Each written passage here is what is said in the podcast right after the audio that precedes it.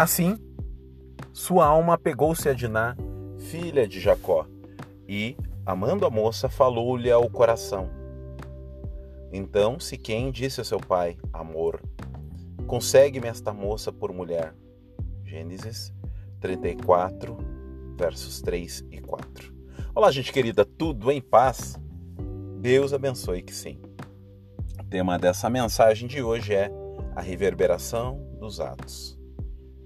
Uma porção pesada e sanguinária, digna de um filme de Quentin Tarantino.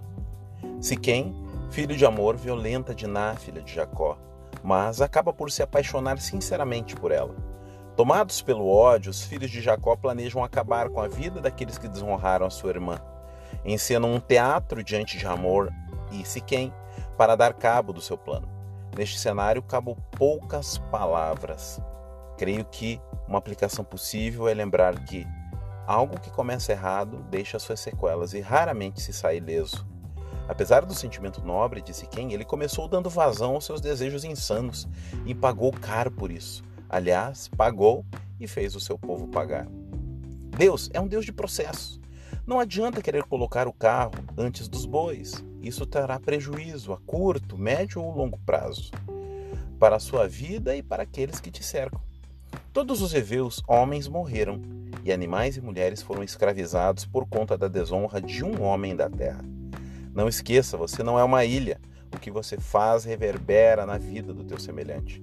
Por mais que muitos, especialmente adolescentes e jovens, afirmem que não dá nada, deixa eu seguir o meu caminho, o problema é meu.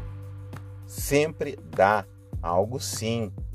O seu caminho cruza com quem te ama, o seu problema costuma se tornar um nosso problema como responsáveis.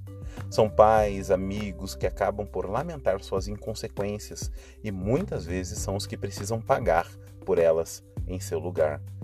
Dê ouvidos aos que te amam e seja sábio. Essa é mais uma mensagem com amor ao seu coração, em nome de Jesus.